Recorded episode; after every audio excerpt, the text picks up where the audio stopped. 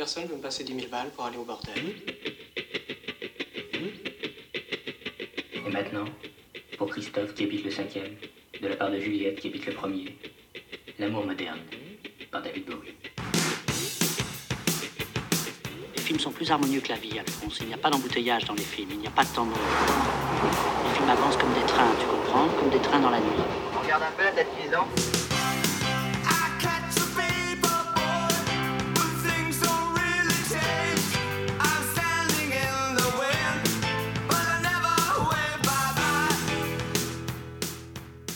Des trains. Dans la nuit.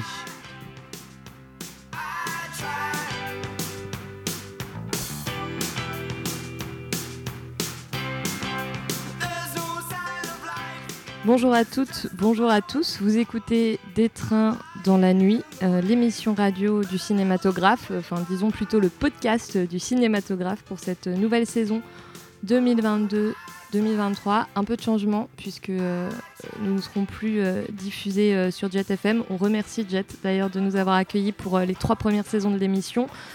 Désormais, ce sera un podcast enregistré comme les dernières émissions au cinématographe. Donc là, on est en direct sur le balcon. C'est peut-être pour ça qu'il il peut y avoir un peu d'écho. Nouveauté aussi, vous n'entendrez pas la voix de Jean-Christophe, à part dans ce générique en exclusivité, puisqu'il sera plutôt euh, à, la, technique pour aujourd'hui. Euh, voilà, donc pour lancer cette euh, quatrième saison, euh, on suit la programmation du cinématographe, parce que la saison va être placée sous le signe de la musique, avec pour commencer une rétrospective sur les documentaires euh, musicaux, euh, ce qui m'a donné envie de faire une émission euh, sur euh, le plus grand groupe de pop musique du XXe siècle, les Beatles, qui sont apparus au cinéma euh, de multiples manières. Et pour parler de tout ça, euh, j'ai invité Gilles Mouelik. Bonjour Gilles. Bonjour. Donc vous êtes euh, professeur des universités en études cinématographiques à l'université de Rennes et puis également chercheur dans l'unité de recherche art pratique et poétique. Euh, vous avez écrit euh, de nombreux ouvrages euh, sur le jazz et le cinéma notamment, mais sur plein d'autres sujets aussi. Si j'ai eu envie de vous inviter, c'est parce que vous avez écrit un article dans le catalogue euh, de l'exposition qui avait eu lieu à la Philharmonie, il me semble, sur John Lennon. Euh, un article donc sur John Lennon et le cinéma et par extension un peu sur euh, les Beatles et le cinéma. Donc on va partir de cet article et puis on va surtout parler des fictions qui ont mis en scène les Beatles au cinéma. Je les cite maintenant, comme ça ça sera fait. La toute première c'est Hard Day's Night traduite par Quatre garçons dans le vent en français en 1964. Help l'année suivante en 65, le Magical Mystery Tour euh, tourné pour la télévision en 1967 et enfin Yellow Submarine en 68. À côté de ça, bien sûr, il y a plein de documentaires qu'on va probablement euh, évoquer euh, en filigrane au fur et à mesure de l'émission.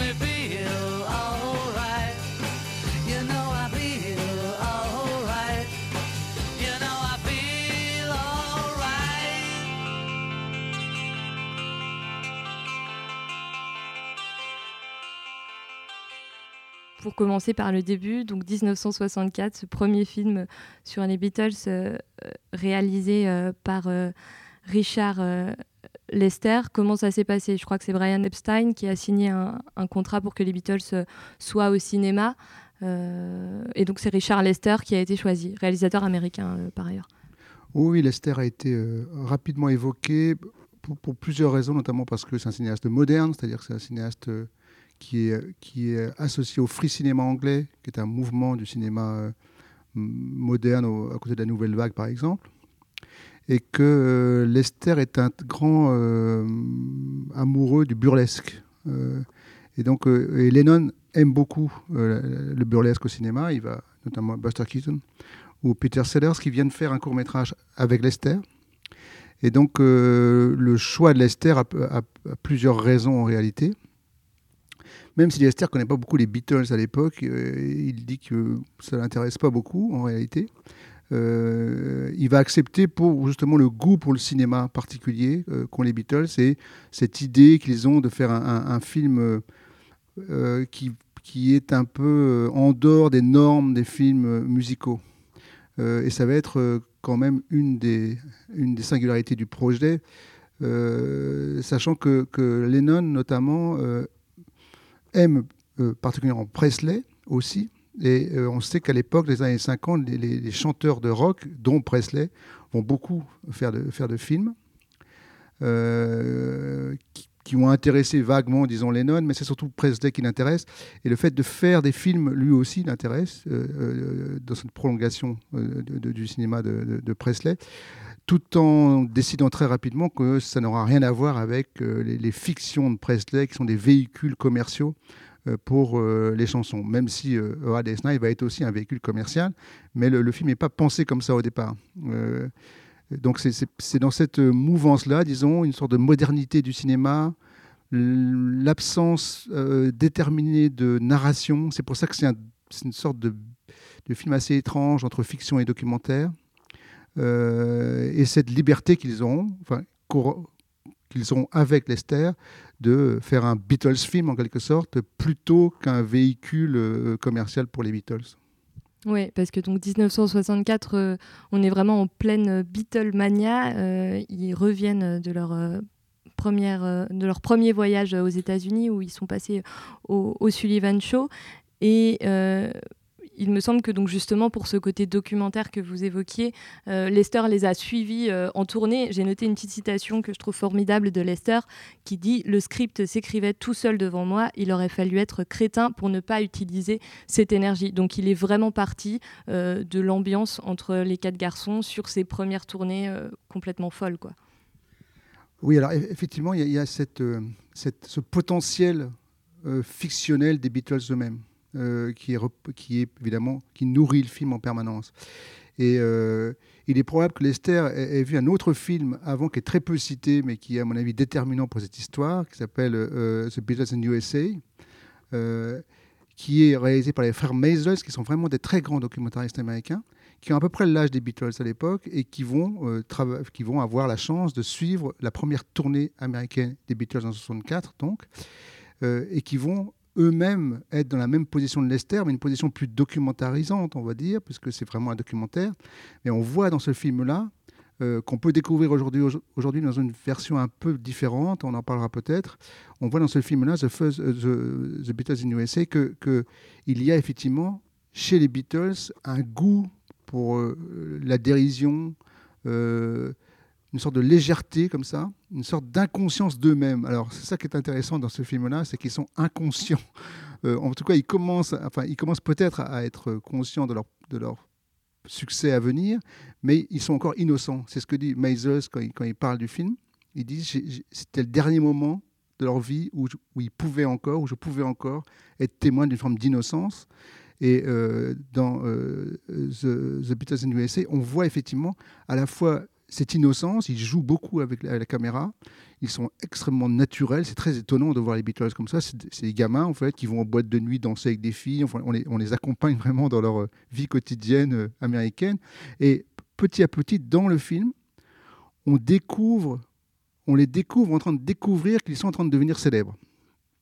Et c'est dû à une chose assez intéressante dans ce film-là, mais qui est aussi intéressante dans les autres films, c'est euh, le moment historique de cette éclosion des Beatles, qui est un moment technique aussi euh, pour la musique. C'est-à-dire, c'est le début des, c'est le début des petits euh, magnétophones portables qu'on appellera des Walkman après, mais c'est les premières euh, euh, versions Walkman. Et on voit dans le film d'ailleurs plusieurs fois, plusieurs reprises McCartney jouer avec un Walkman.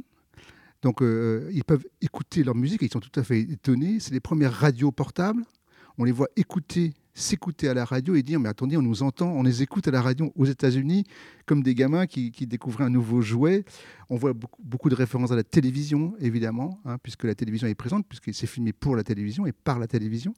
Euh, il y a évidemment des références aux 45 tours qui sont en train de, se multiplier et qui vont faire la, célébrité des Beatles.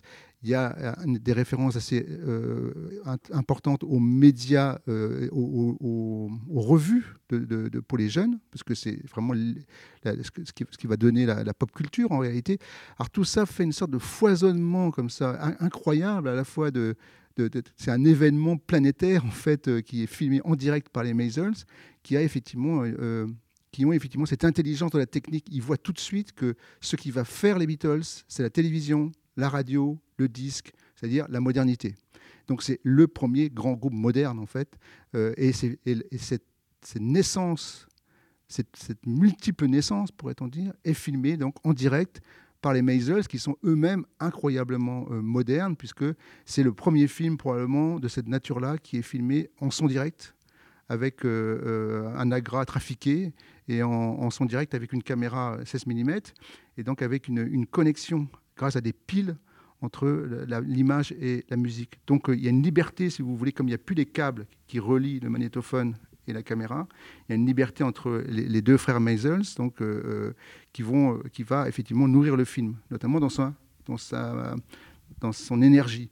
Et je pense que euh, Lester, le film de Lester, donc, est nourri par cette énergie-là aussi, la vitesse. Voilà, c'est, c'est- Night, c'est un film vite, c'est un film vite, on pourrait dire, c'est un film rapide. Et Lester joue énormément sur cette énergie-là dans le film, qui est, qui est l'énergie des Beatles, évidemment. Ouais, leur énergie, euh, bah, vous le disiez, il y a une influence du burlesque, euh, il y a beaucoup de gags dans ce film, et puis le mot liberté que vous utilisez pour le film des frères Maisels, je trouve qu'il peut aussi s'appliquer euh, au film de, Lester, parce que bah, effectivement, il y a les Beatles qui bougent, et puis il y a cette caméra aussi qui bouge. Le film de Lester, il est tourné avec plusieurs caméras euh, portées à l'épaule, euh, ce qui lui donne quelque chose de très moderne, vous le disiez aussi, proche euh, du free cinéma et des nouvelles vagues de l'époque. Donc tout bouge, et donc ça semble très libre, quoi.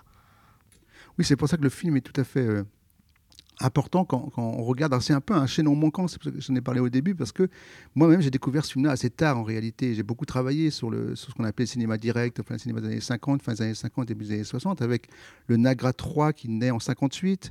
Donc c'est ce fameux Nagra 3 qui va euh, intéresser les cinéastes comme Jean Rouche, et ils vont demander à des ingénieurs de faire en sorte que, euh, qu'on puisse enregistrer en direct et, en synchrone avec, la- avec les images et possiblement à distance. Enfin, ça aide un peu de temps en fait hein, euh, à, se- stabiliser techniquement. Mais cette idée d'enregistrer en synchrone à distance, elle naît à la fin des années 50. Et la musique, évidemment, va jouer un, rôle important puisque la musique est, vraiment le lieu de l'enregistrement, le lieu du son. hein.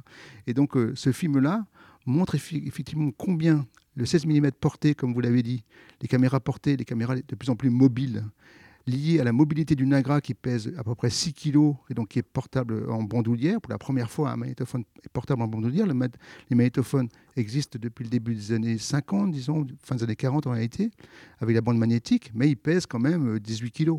C'est des, grosses euh, doubles bandes que vous voyez quelquefois dans les films. Et là, tout à coup, euh, euh, Kudelski, donc, euh, qui est le patron de Nagra, va faire pour la radio des petits magnétophones euh, dès le début des années 50. C'est la troisième version qui est à pile qui va euh, euh, intéresser et qui va permettre effectivement petit à petit au cinéma de devenir mobile, direct, synchrone.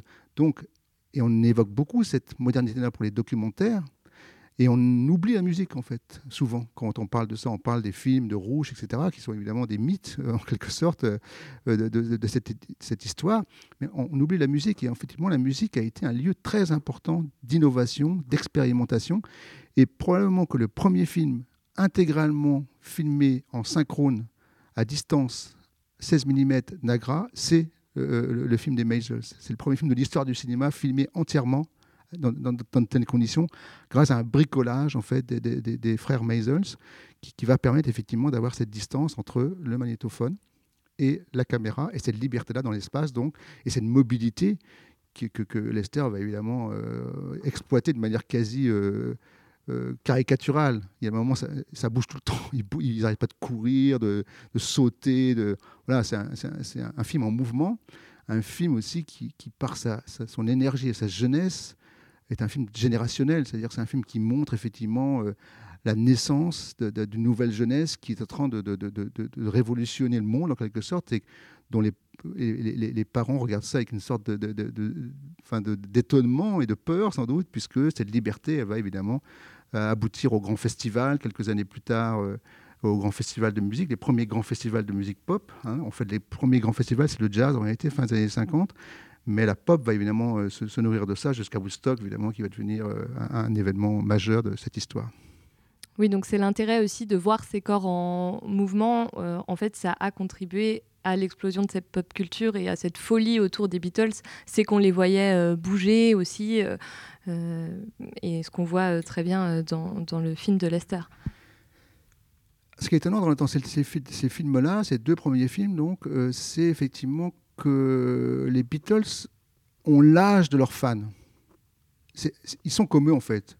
Quand on les voit dans, dans la boîte de nuit, c'est la séquence que je préfère, moi, du film des, des Mazes, quand on les voit dans la boîte de nuit, dans une boîte de nuit à New York, danser avec des jeunes gens, mais ils sont comme eux, c'est-à-dire c'est- des jeunes gens de leur âge euh, qui dansent comme eux, qui rigolent, qui boivent des coups, et qui sont vraiment ils, sont, ils sont pareils, c'est eux, quoi.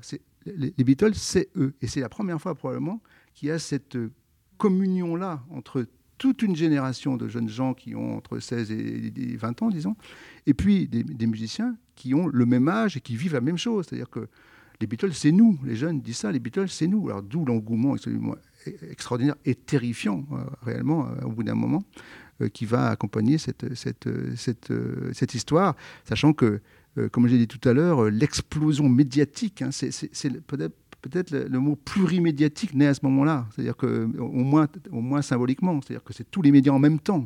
C'est le cinéma, c'est la télé, c'est les, disques, c'est la radio, c'est tout en même temps. C'est-à-dire que oui, ce- ce- ce- cet événement plurimédiatique est le premier euh, au monde en réalité qui va, euh, qui va, qui va, qui va donc faire exploser tout ce qu'on imagine à ce moment-là de communication, enfin, de, de communication par la musique, par, le- par, par les images.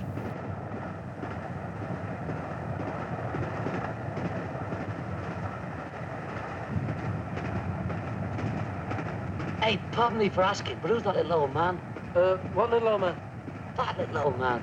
Oh, that one, that's my grandfather. Your grandfather? Yeah. That's not your grandfather. It is, you know. But I've seen your grandfather. He lives in your house. Oh, that's my other grandfather, but he's my grandfather as well. How do you reckon that one out? Well, everyone's entitled to do, aren't they? And it's my other one. We know that, but what's he doing here? Well, my mother thought the trip would do him good. How's that? He's nursing a broken heart. Ah, poor old thing. Hey, mister, are you nursing a broken heart? He's a nice old man, isn't he? He's very clean.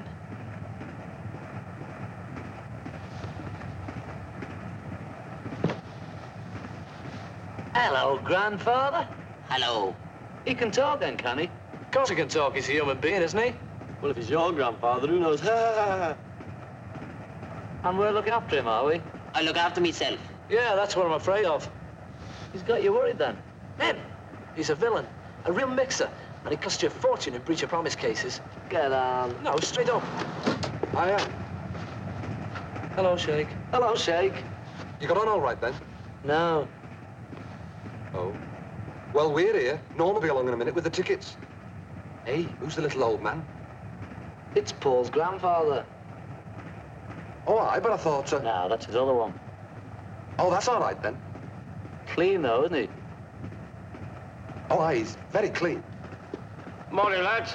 I know. How's it going? Thank God you've all got here. I look so. Now, look, I've had a marvellous idea. Just for once, let's all try to behave like ordinary, respectable citizens. Let's not cause any trouble, pull any strokes, or do anything I'm going to be sorry for. Especially tomorrow in that television theatre. Because. Are you listening to me, Lennon? You're a swine. Any George? You're a swine. Thanks. Hey! Who's that little old man? Man. Well, who is he? He belongs to Paul. Peut-être pour finir sur ce premier film euh, de Richard Lester, euh, a priori, il n'y a pas de script quand il tourne. Il disait qu'il s'est beaucoup inspiré de ce qu'il a vu en tournée, donc il y a cette dimension documentaire. Et puis le film euh, s'écrit au jour le jour, en fait. Peut-être un peu d'improvisation de la part de Lennon, notamment, a priori moins des autres, mais en tout cas, pas de script et un film qui s'écrit au jour le jour, ce qui donne aussi cette liberté et ce truc un peu loufoque, peut-être. Oui, alors il y a évidemment la question du burlesque à nouveau, mais ce que vous dites est, intér- est intéressant et important parce qu'effectivement, euh, c'est à ce moment-là que grâce à la légèreté de la technologie, on va pouvoir euh, faire en sorte de créer avec les acteurs. C'est-à-dire que euh, c'est une sorte de- de- de- d'entre-deux de, entre documentaire et fiction. Et, grâce à la réactivité technologique des, caméras et, du son et, de, la possibilité de filmer avec cette vitesse-là, euh, ça, va permettre effectivement à Lester de se nourrir constamment des Beatles pour inventer avec eux des scènes. Donc c'est à la fois c'est à la fois les Beatles, hein, c'est les Beatles dans leur, euh, dans leur, euh, dans leur identité de, groupe collectif, parce que ça aussi on va en reparler sans doute, hein, c'est un corps collectif, euh, les Beatles. Et, donc c'est cette identité de groupe collectif qui nourrit le film et qui à la fois inspire à, Beatle- à- à Lester des situations. Et c'est à partir des situations que les Beatles s'inventent comme personnages de fiction. Ils sont très bons pour ça, ils sont très drôles. hein, ils sont on, voit, on les voit vraiment dans une sorte d'inspiration d'eux-mêmes. En quelque sorte. Ils se créent un personnage, ils se créent un personnage. Et le fait que, que Lester laisse ces personnages se créer avec le film donne effectivement une tonalité étrange au film. On a l'impression que c'est à la fois les Beatles, c'est quelque chose d'autre qui serait une sorte de, fiction des Beatles eux-mêmes, créée par, eux-mêmes. Le, problème qu'on on peut dire, c'est que ça va les dépasser complètement. C'est-à-dire que cette fiction qu'ils se créent d'eux-mêmes, qui est d'abord évidemment nourrie par ce corps collectif dont je viens de parler, va les, emmener dans des problèmes d'identité même, qui, vont évidemment euh, devenir euh, rapidement euh, importants. Et, qui, et, c'est pas pour rien que ce, dont on va parler sans doute pour la suite, c'est l'espèce de tension qu'il y a entre ce corps collectif, ce, Beatles, ce, corps unique qu'est les Beatles, et la volonté de chacun d'entre eux d'être Lennon, d'être Harrison, d'être McCartney et d'être Ringo Starr. C'est-à-dire que ils- ils- au bout d'un moment, ils, sont, ils ont envie d'être aussi une personne et pas seulement quatre en même temps. Oui, oui, je crois que vous le dites dans l'article que vous avez écrit que eh ben, il y a cet idéal euh, du début d'un groupe vraiment euh, très soudé et ce corps collectif, comme vous dites, et puis ça va devenir de moins en moins vrai. Et en même temps, les films tournés vont essayer de garder cette image. Alors c'est le cas notamment euh, dans le suivant, c'est juste un an plus tard, hein, Help en 1965, mais déjà la cohésion est plus tout à fait ce qu'elle était. Il y a plus cette énergie folle du début. On filme pas deux fois l'innocence dont vous parliez tout à l'heure, et, donc il y a déjà quelque chose qui se délite un peu probablement dès le film suivant, quoi. Le film suivant est, beaucoup plus burlesque il est beaucoup plus écrit. Euh, et donc, euh, le film suivant, c'est étonnant parce que les, quatre films ont une identité très particulière. C'est ce qui fait aussi euh, l'intérêt de cette filmographie, c'est que chaque film est, très singulier dans son identité même de film. Et c'est vrai que ce film-là, c'est vraiment le burlesque. C'est-à-dire, c'est, euh, ça annonce euh, les films de Peter Sellers. C'est le moment où, où, où, euh, il y a les, les Panthères roses avec Peter Sellers, justement. Là, on est dans une sorte de parodie de oui, James Bond, en fait, de, de l'Autriche jusqu'aux Bahamas. Absolument, il y a une, volonté parodique que Sellers a déjà mis en scène dans, dans- dans les, dans, dans les Panthères roses, et qui, qui- qui- cette volonté parodique nourrit le film de bout en bout, tout en restant un film collectif. Et c'est étonnant même dans ce film-là de voir que quelles que soient les velléités probablement de- de- chacun d'entre eux, ils respectent en fait le, contrat. C'est-à-dire que c'est un Beatles film, c'est un film des Beatles, c'est un film fait avec les Beatles en grande partie et, par les Beatles en grande partie, en tout cas inspiré par eux-mêmes, euh, dans une perspective qui est très très fictionnelle. Et c'est vrai que, euh, là encore, euh, on, aurait pu imaginer tout- toutes sortes de choses pour le cinéma et la musique. Euh, sauf que pas ça, quoi. Pas, pas, une parodie de film de gangster, euh, qui est aussi un véhicule à chanson, évidemment. hein, euh, et puis un- un- une relation à la comédie musicale, bien entendu. hein, c'est un peu une, sorte d'articulation un peu singulière entre la dimension burlesque du cinéma, qui est très très importante dans le film, avec Buster Keaton, qui est plus important ici que Peter Sellers, je pense, notamment dans la dimension un peu hiératique du visage des Beatles et le délire des situations. Il y a quelque chose d'une tension qu'il y avait déjà chez Buster Keaton, que, Lennon connaît bien et, aime beaucoup. Euh, Et il y a l'autre euh, dimension qui est effectivement la comédie musicale. Euh, les chansons qui arrivent en cours de situation, qui nourrissent plus ou moins la, situation présente, qui sont des espèces de, à la fois des, moments de pause, mais aussi possiblement des continuités narratives. Enfin, ça, c'est vraiment les deux pôles de la comédie musicale. On peut, la chanson peut être vraiment une pause où rien ne se dit, euh, juste euh, un spectacle pour lui-même, mais aussi chez, chez, euh, chez Fred Astaire, par exemple, une continuité narrative. Donc, tout ça nourrit le film. Il- Je pense qu'ils ils y pensent, qu'ils travaillent là-dessus. Et ça, évidemment, rajoute quelque chose de tout à fait singulier à- aux Beatles, puisque c'est totalement inattendu. C'est c'est vraiment quelque chose de, singulier. Et, ça montre l'intelligence des Beatles, hein, qui se laissent jamais enfermer dans les choses. Dès qu'ils vont commencer à se sentir enfermés, ils vont commencer à, vraiment euh, essayer de trouver des, manières de se libérer quoi, de, cette, de, de cet enfermement que va devenir les Beatles.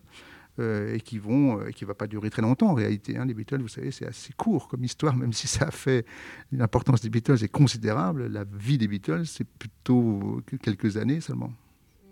Sur les, sur les moments musicaux du film, moi je me suis demandé si c'était pas un peu l'invention du clip moderne tel qu'on connaît aujourd'hui. Euh, je pense notamment à la scène avec euh, Ticket to Ride où ils sont euh, dans la neige. J'ai l'impression que ça pourrait être un clip d'aujourd'hui en fait. Est-ce que vous savez si c'était quelque chose qui existait déjà à l'époque? Il y avait les Scopitone, mais là j'ai l'impression qu'il y a une, une volonté de cinéma qui est un peu différente. quoi. Oui, bah oui, c'est le moment où effectivement la télévision va, c'est la naissance du clip. Effectivement, il y a, beaucoup de naissances. C'est pour ça que c'est extraordinaire. C'est qu'il y a beaucoup il y a une naissance musicale dont on va parler aussi, mais il y a, la naissance du clip, bien entendu, la naissance de la, prise de conscience du potentiel entre euh, une dimension narrative de la chanson, euh, la, figuration de la chanson, pourrait-on dire, quelque chose qui va la, mettre en scène euh, et, et les potentiels commerciaux de ces, petits moments de, musique et de cinéma que sont ces, clips. Il y a une histoire du clip absolument extraordinaire, après les Scopitone, mais vous avez raison, le clip tel qu'on l'entend aujourd'hui naît effectivement au début des années 60 avec les Beatles.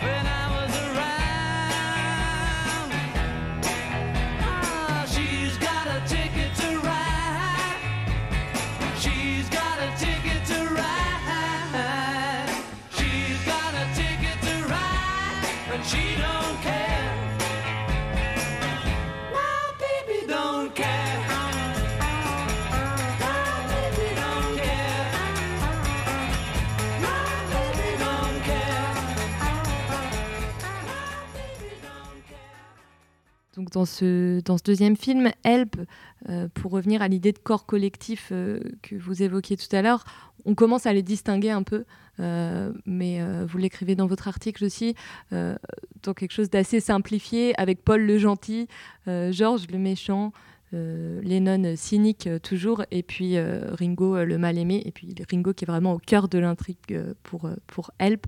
Euh, donc euh, voilà, là aussi on s'éloigne de cette cohésion du début avec euh, des personnages euh, qui se distinguent probablement inspirés de leur euh, personnalité par ailleurs, puisque Lester commençait à bien les connaître à ce moment-là.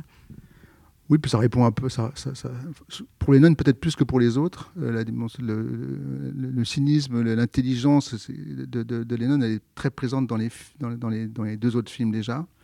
Euh, effectivement, Ringo euh, est à la fois le mal aimé et, le plus drôle. Le plus drôle des quatre, c'est lui. Dans- dans le premier film, il est incroyable. hein. Euh, C'est vraiment, il, il est constamment à faire des blagues.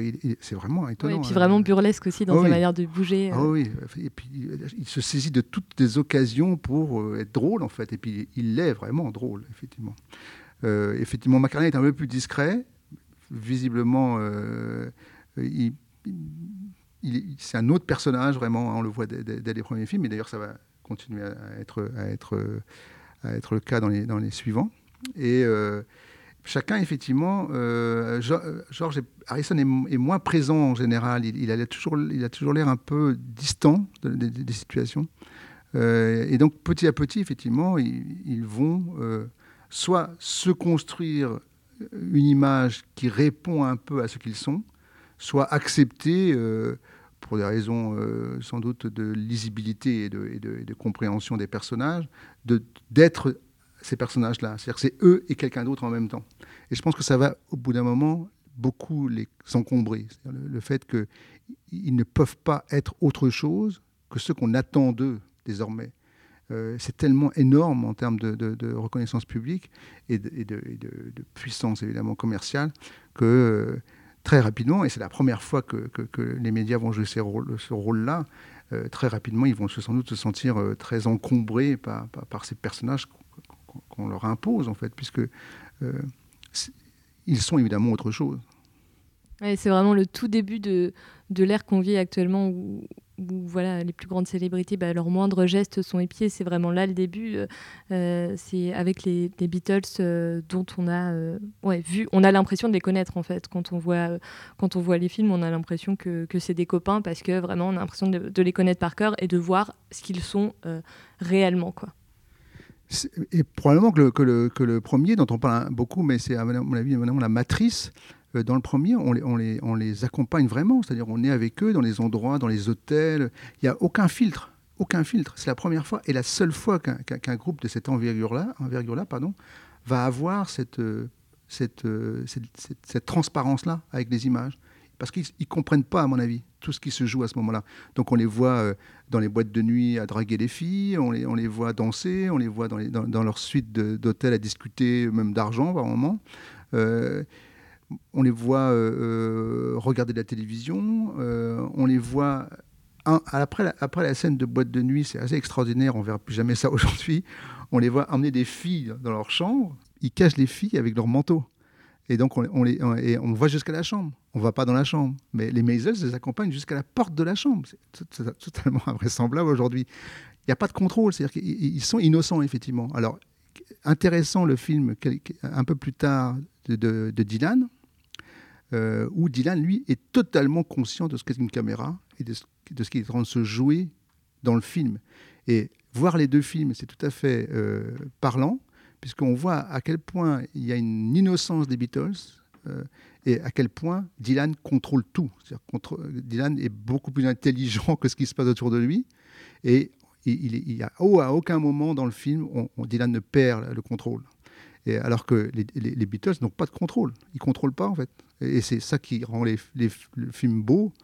Euh, et c'est ça qui rend les Beatles beaux aussi. C'est-à-dire, euh, c'est ce collectif incroyable. D'ailleurs, je crois que Jagger disait que c'était un monstre à quatre têtes. Il parlait des Beatles en disant c'est un monstre à quatre têtes. Effectivement, à l'époque, c'était un monstre à quatre têtes.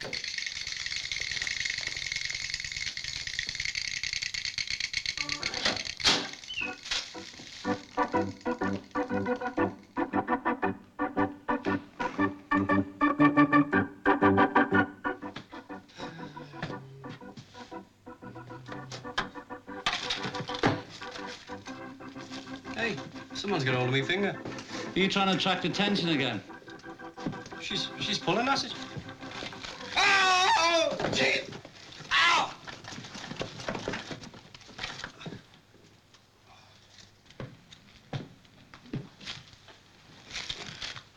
She had me finger, you know. Stop trying to drag things down to your own level. It's immature, son. I thought, well, you know, I thought you was a sandwich. Till she went spare on me hand. It's cold. It's a cold place. So, the ring. No, I could not get it off, Swami. Oh, dear.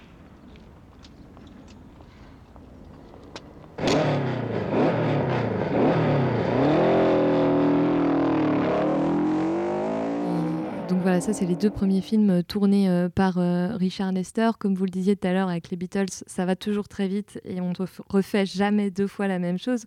Donc euh, le film qui suivra sera complètement différent. C'est le Magical Mystery Tour en 1967, tourné pour la télé, je crois, hein, pour la Oui, tourné BBC. pour la télévision, oui. Mm. Euh, on est en 67, donc deux ans après Help. euh, plus rien n'est pareil. Déjà, Richard Lester n'est plus là et les Beatles décident de, de prendre en main eux-mêmes la réalisation. Euh, Mm. C'est peut-être pas la meilleure idée qu'ils aient eue, d'ailleurs, mais, mais c'est effectivement euh, un film tout à fait étrange, en deux parties un peu, et ça va de, de mal en pis quand même, pourrait-on dire, euh, puisque euh, il au bout d'un moment, il- on sent qu'il y a une, qu'il y a une, une- une- une tentation de, de- de vraiment de, faire exploser la- l'image. quoi, hein, où- où- et, euh, bon, le film a été très décrié, a été très contesté, a été c'était un scandale. Donc il y a eu évidemment une- une- des réactions autour du film, mais le film montre bien que euh, qu'ils ont, qu'ils ont une tentation vraiment de, de- de- de détruire l'image. Euh, c'est un moment aussi où ils, sans doute qu'ils prennent beaucoup de, de- de- de drogue. Euh, et d'ailleurs, ils ne le cachent pas dans le film. hein. Le film dit bien ce qui se passe, en fait, dans, cette- dans ce Magical Mystery Tour. Euh, et là, on, on- on- on va effectivement vers quelque chose d'assez d'assez euh, fictionnel, mais presque euh, au-delà de la fiction. C'est-à-dire que euh, on voit bien qu'à partir de A Night, après, c'est un film de fiction assez classique, mais même burlesque sur euh, une parodie de, de film noir, ou de film de, super-héros, disons. Et après, le, bus commence à, s'envoler, en fait. Et avec le dernier film, ça va être...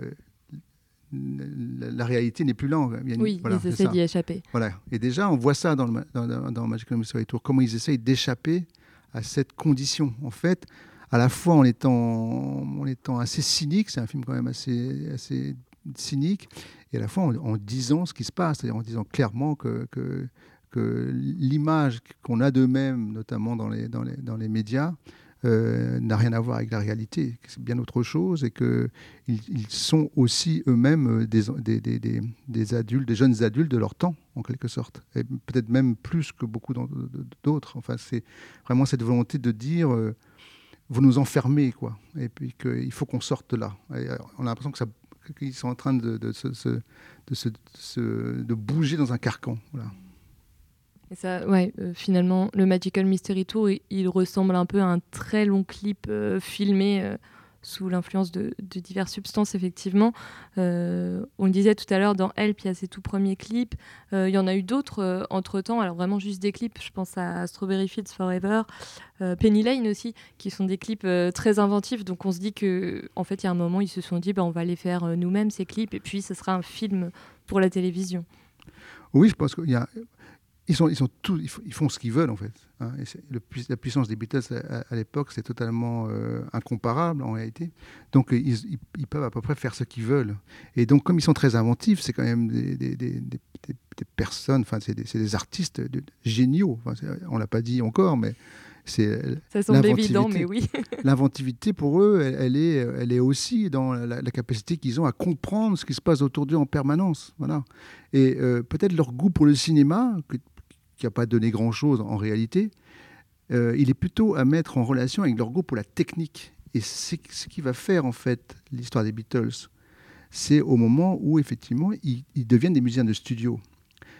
Qui va, effectivement, euh, ce qui va arriver, parce qu'ils vont avoir, ils vont, à mon avis, être lassés, mais très vite, ils l'ont dit, de ces foules invraisemblables où ils s'entendent pas jouer Tout le monde voit le, fameux stade où euh, Lennon n'arrête pas de donner le tempo parce que personne n'entend rien. Donc, euh, pour, pour- pour que le batteur sache à peu près sur quel tempo il chante, on voit faire, sans arrêt faire des signes de la tête pour que le qu'ils aient le même tempo, parce que personne n'entend plus, en fait. Donc, c'est vraiment euh, quelque chose de tout à fait insupportable pour des musiciens. Mais surtout, à mon avis, ils ont découvert le studio. Ils ont découvert le studio comme instrument. hein. Alors, ils ne sont pas tout seuls. À mon avis, l'influence principale à ce moment-là, c'est les Beach Boys. Euh, et avec, Wilson. Et il y a d'ailleurs une, sorte de, petite concurrence entre les deux groupes à l'époque, euh, pour ce qui concerne l'inventivité formelle liée euh, aux multipistes. Et quand on voit effectivement euh, ce que font les Beatles avec la technique dans les studios, comme ce que font les Beach Boys, mais peut-être encore plus les Beatles comme bricoleurs, on voit à la fois le goût qu'ils ont pour l'inventivité technique, pas seulement pour la musique, pour tout ce qu'il y a autour d'eux, pour les machines en fait. Et donc ce goût pour les machines d'enregistrement euh, euh, a sans doute euh, inspiré chez eux un goût pour les machines d'enregistrement des images aussi en quelque sorte. hein. D'où le, d'où le- peu de, de- méfiance qu'ils ont vis-à-vis des images en réalité, puisque quand ils feront Get Back, bon, on le sait maintenant, il y a, eu des, rushs énormes de tourner dans, Get Back, et le film vient de sortir, enfin la série vient de sortir, mais euh, ça montre aussi leur, le- leur absence de méfiance euh, ou leur compréhension des images. Au début, ils ne comprennent pas, le premier film, ils regardent, mais toujours, quand ils regardent, ils comprennent très vite. Et il y a un très beau moment dans le bonus du premier film avec les Maisels, où ils discutent avec les Maisels et ils demandent comment ils font pour avoir le son direct. Ils, ils demandent aux Maisels, mais comment ça marche là, ton, mi- ton micro? Il n'y a, il a pas de fil, tu fais comment pour avoir l'image en même temps? Et le son Puis les Beatles leur expliquent, et on voit déjà, notamment McCartney et, Lennon, comment effectivement ça les intéresse déjà. Euh, euh, comment on fait avec les machines? Et après, évidemment, quand ils vont avoir accès à- au studio, euh, avec Martin et, euh, notamment, euh, ils vont euh, montrer une inventivité formelle extraordinaire. Ce qui fait aussi génie des Beatles, c'est ça. hein, c'est l'incroyable euh, perception qu'ils ont de la potentialité des machines d'enregistrement. Et les seuls auxquels il peut être comparé, c'est les Beach Boys, effectivement, qui ont compris très vite. mais eux, seulement pour les voix, enfin, au départ, seulement pour les voix, la multiplicité des voix. Et pour les Beatles, c'est tout. C'est-à-dire tout, tout, est, tout est potentiellement matériel euh, de composition. Et là, on est, on est vraiment dans la modernité de la musique contemporaine, quasiment. hein. Euh, C'est-à-dire que la musique contemporaine, dans les années 40, a montré qu'un bruit de train, c'est de la musique, puisque c'est un bruit euh, de, de, de, de- de- ma- de machine, mais qui, qui a du rythme. Donc potentiellement, c'est de la musique. Les bruits du monde, potentiellement, c'est de la musique à partir du moment où ils sont organisés. Donc la musique contemporaine a montré ça dans les années 30 et 40, et les Beatles ont, et, les Beach Boys en même temps ont appliqué ça à la musique populaire. Et c'est pas rien. C'est-à-dire qu'ils ont été plus loin probablement dans l'inventivité liée aux machines que tous les musiciens contemporains de, l'après-guerre. C'est, ça, ça- Quand on regarde ça avec des yeux d'aujourd'hui, ça, ça laisse effectivement pantois de voir ces jeunes, ces jeunes hommes, quand on les voit naître à la fin des années 60 euh, dans la musique, la vitesse avec laquelle ils ont compris ce qu'est euh, la musique moderne et ce qu'est la modernité de la relation entre la musique et la potentialité des machines. C'est vraiment extraordinaire. Il y a un livre à ce sujet euh, que j'aime beaucoup et que je recommande, c'est celui écrit par Geoff Emerick, euh, qui est leur ingénieur du son Ah oui.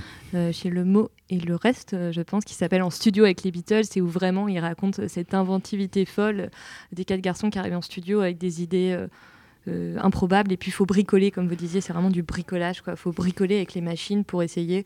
euh, par exemple, que Lennon euh, sonne comme un Dalai Lama qui, qui psalmodie en haut d'une montagne. Il arrive avec cette idée et Geoff Emerick doit se débrouiller euh, pour, pour enregistrer ça. Vous commenciez à en parler tout à l'heure, mais au niveau de l'image publique, Magical Mystery Tour, c'est pas un succès, on peut pas dire ça, et ça crée même euh, un petit scandale. On revient au côté cynique euh, de John Lennon, qui déjà avait euh, fait un peu de scandale au moment où, quelques années plus tôt, il, avait dit devant les médias que, que les Beatles étaient euh, plus grands que, que Jésus-Christ. Ça avait déjà pas été facile. Il a payé cher. Et, euh, et donc là, pour le Magical Mystery Tour, qui a une fin effectivement euh, assez, euh, assez cynique et probablement assez choquante pour l'Angleterre de 1967, euh, McCartney fera des excuses euh, publiques pour cette fin qui a pu choquer le film di- diffusé à la télé, qui plus est. hein. Lennon s'en excusera jamais. Donc là aussi, on voit deux chemins qui, qui se séparent de plus en plus. Quoi. Bah, Lennon ne s'excuse jamais. Enfin, il s'excusait un peu quand même pour euh, Jésus, mais c'est un peu alambiqué son, son, son, son explication. euh, il a été obligé. de- ça, fait un scandale énorme. hein. C'est-à-dire que les Beatles, on on on n'imagine pas bien aujourd'hui ce que c'est.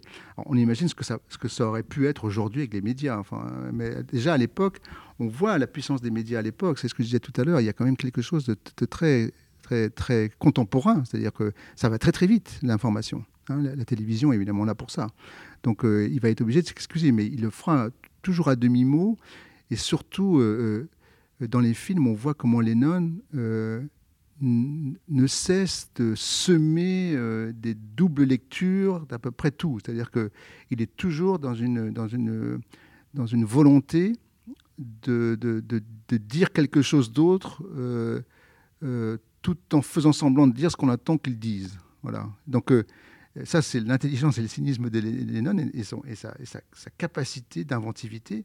Et il y a énormément de, moments dans les films, dans tous les films à mon avis, euh, où Lennon euh, réussit à, faire passer des choses euh, de manière assez qui semble comme ça innocente et que les autres même ne comprennent pas sans doute. C'est-à-dire que euh, revoir les films aujourd'hui, c'est- revoir aussi la manière dont Lennon est toujours ailleurs, est toujours déjà ailleurs, voilà, est toujours déjà là où on l'attend pas, est toujours à faire un pas de côté, toujours à cette volonté de ne pas respecter ce qu'on attend de lui, voilà, tout le temps, tout le temps, tout le temps. Et, euh, je pense que dès le début, il y a cette volonté-là chez lui.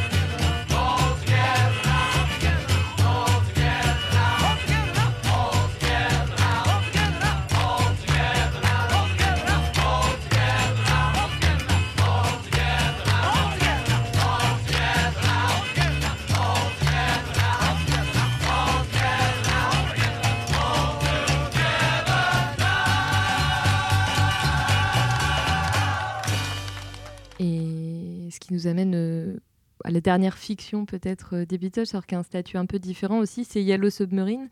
Euh, là aussi, film, euh, le film euh, est important dans l'histoire du cinéma, du cinéma d'animation.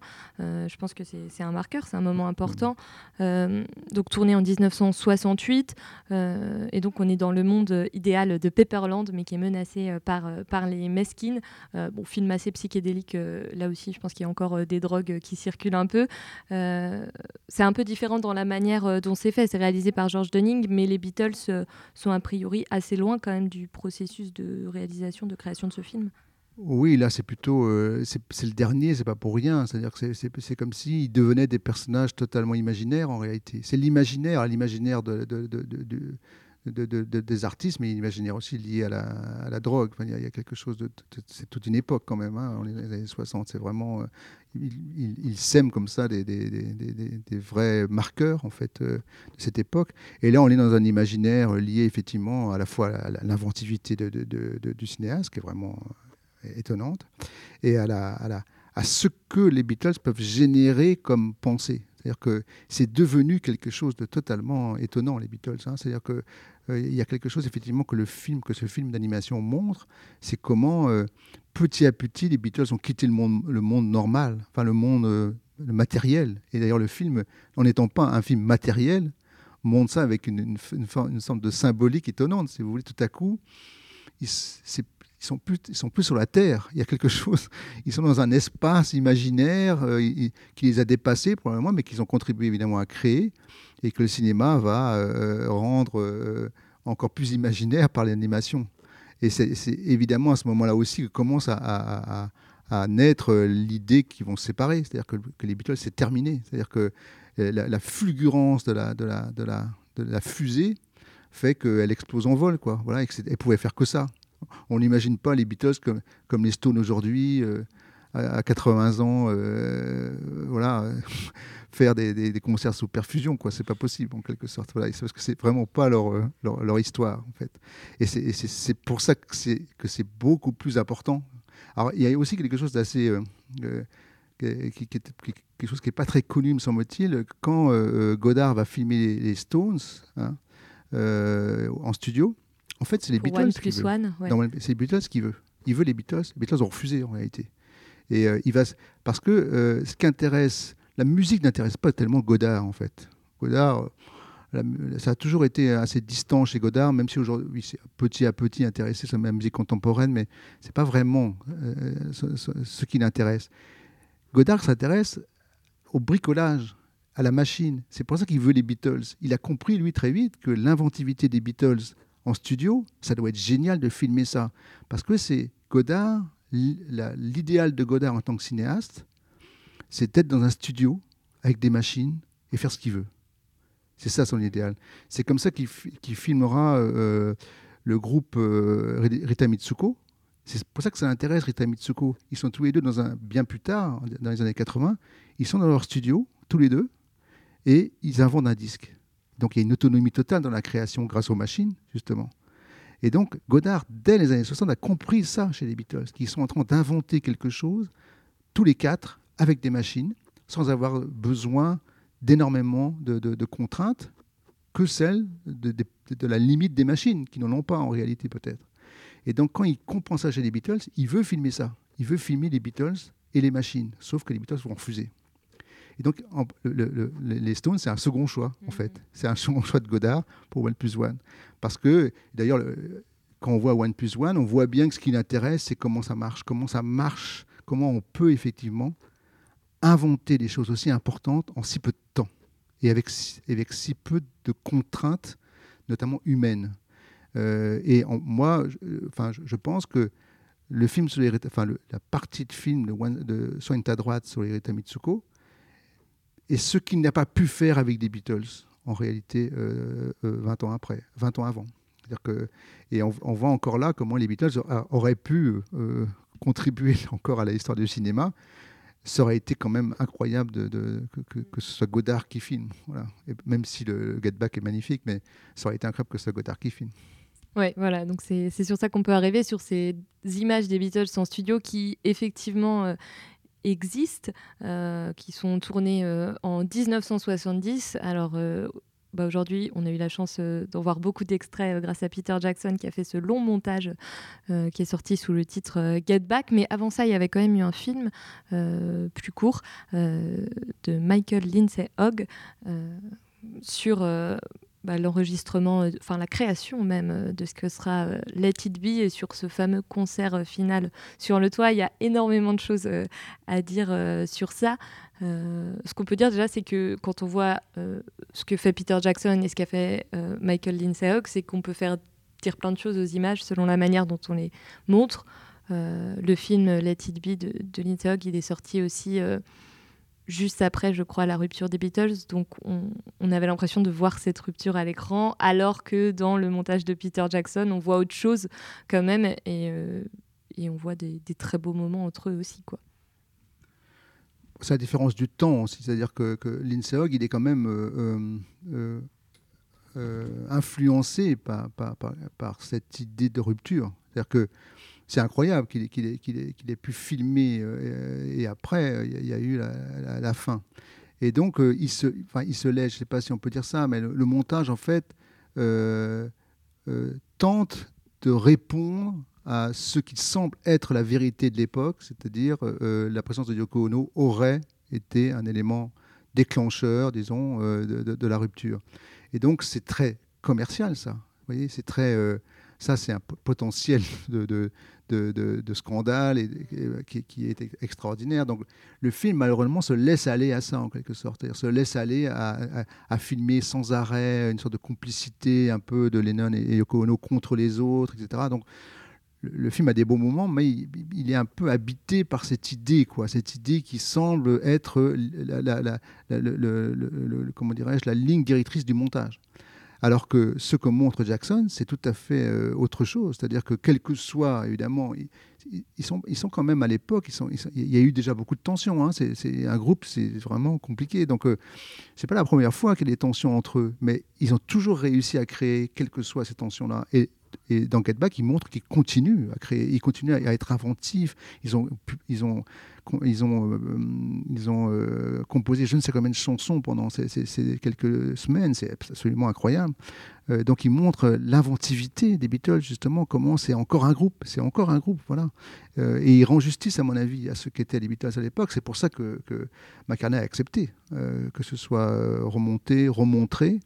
Euh, et Ringo Starr aussi, ils ont accepté tous les deux que, le film existe, euh, que ce soit alors, que- pour eux, vous imaginez le symbole de cette histoire, euh, Let It Be, pour eux, le film, c'est une, catastrophe en réalité. Et donc, en, acceptant que Jackson fasse ce travail considérable, ils ont compris que ça rendait justice à la fois à leur histoire, ça montrait que c'était fini, l'histoire était terminée, elle, elle- elle- est terminée devant des caméras, mais elle est terminée, et qu'elle est plutôt terminée dans des bonnes conditions, voilà, qu'ils sont restés euh, proches, ils, se, respectaient énormément, voilà, ils s'aimaient énormément, et ils se respectaient énormément. Et dans ce film-là, dans le film de Jackson, on voit à quel point ils s'aiment en fait, et que ils se respectent vraiment en tant qu'artistes. Et ce que le, film de, de Hogg ne montrait absolument pas. Évidemment, on peut, se réjouir que, que aujourd'hui encore, qu'il y en a encore deux qui sont là, qu'on puisse euh, euh, effectivement euh, redonner une couleur autre à cette fin d'histoire qui est quand même la plus belle histoire musicale du XXe siècle. hein. Quel que soit ce qu'on pense, jamais plus un, groupe de musique n'aura été au- aussi important, aussi créatif, aussi conscient de son époque et, aussi, euh, comment dirais-je, euh, aussi euh, extraordinairement attentif à la modernité et notamment, on l'a dit tout à l'heure, à la question des machines. Et, et, et avec le numérique aujourd'hui, d'ailleurs, on voit comment ils étaient en avance sur l'histoire, voilà, une fois de plus. Donc c'est une histoire qui a commencé sous le regard des caméras et puis qui se finit sous le regard des caméras avec ce fameux concert euh, sur le toit. euh, dans votre article, vous parlez du fait que c'est une métaphore de leur euh, position, de l'endroit où ils sont. En fait, ils peuvent pas être ailleurs. Ils sont tout là-haut parce que parce qu'en bas tout le monde les connaît et que c'est plus possible. Et, donc c'est le seul endroit où ils peuvent être ensemble. C'est tous les quatre sur un toit, juste entre eux. Ah oui, il y a quelque chose d'ironique en même temps, parce que autant dans, dans leur dernier film, ils étaient sur un- dans un ailleurs, dans un, dans un ailleurs totalement imaginaire. Dans Yellow Submarine. Voilà. Et mais là, ils sont dans un ailleurs qui est un peu terre à terre quand même. Ils sont au-dessus, mais c'est seulement sur le toit d'un studio à faire du rock. Et ça, c'est très beau. Ils font du rock à ce moment-là. Il n'y a, pas de machine. Enfin, il y a, il y a les amplis et les guitares. Il y a toute une histoire d'amplis de guitare dans cette, dans cette, dans cette, euh, séquence, dans ce moment euh, important. Et donc, euh, c'est à la fois la fin et le début. C'est-à-dire que tout à coup, ils se disent bah, on est, on est d'abord quatre musiciens qui avons des guitares et des batteries et qui jouent ensemble. C'est tout. Bah écoutez, ça me semble être une, une belle conclusion. On a bien parcouru euh, euh, l'histoire des Beatles et du cinéma. Euh, on a parlé principalement des fictions. Il y a plein de documentaires. hein.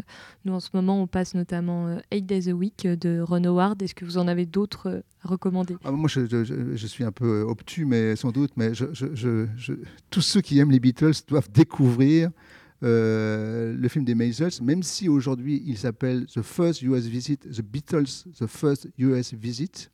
Euh, et les, les Maisels sont même pas cités sur la pochette du DVD, qui a été remonté par, Apple.